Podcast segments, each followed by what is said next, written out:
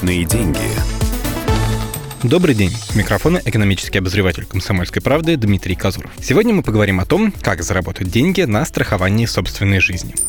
Про обычное страхование всем, в общем-то, все понятно. Вы платите взносы, страховая компания обязуется выплатить вам или вашим близким в разы больше, если наступит страховой случай. Тяжелая болезнь, травма, а то и смерть. Если же ничего такого за время действия договора с вами не приключится, взносы уйдут в доход страховой. Но есть еще накопительное и инвестиционное страхование жизни. Здесь вы также заключаете договор на долгий срок, и если за это время произойдет страховой случай, вы или ваши близкие получат выплаты. А если нет, и это важно, внесенные деньги вам вернут, да еще иногда с доплатой. Важно понять, в обычном страховании вы платите понемногу и все теряете, если ничего плохого не случилось, а в накопительном или инвестиционном отдаете большие суммы, но потом их возвращаете. Накопительное страхование нужно тем, кто хочет гарантированно накопить крупную сумму. Деньги на личную пенсию, покупку жилья и так далее. Откладывать на эти цели приходится не один год, а за такое время может случиться что угодно. Если, например, вы будете копить на банковском депозите, в случае вашей смерти наследники получат только то, что вы успеете накопить,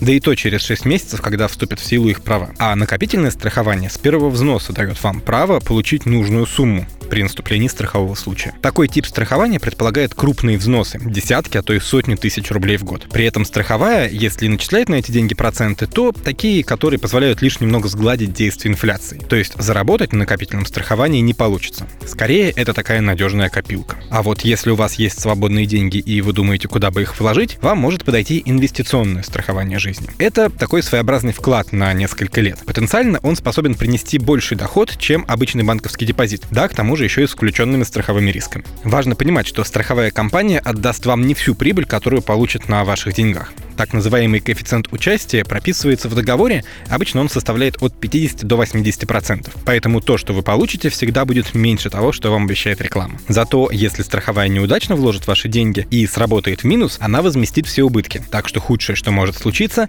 вы ничего не заработаете. Кстати, взносы по накопительному и инвестиционному страхованию жизни подпадают под налоговый вычет. Значит, можно вернуть 13% от них. Но только в том случае, если вы платите налог на доходы физических лиц. Личные деньги.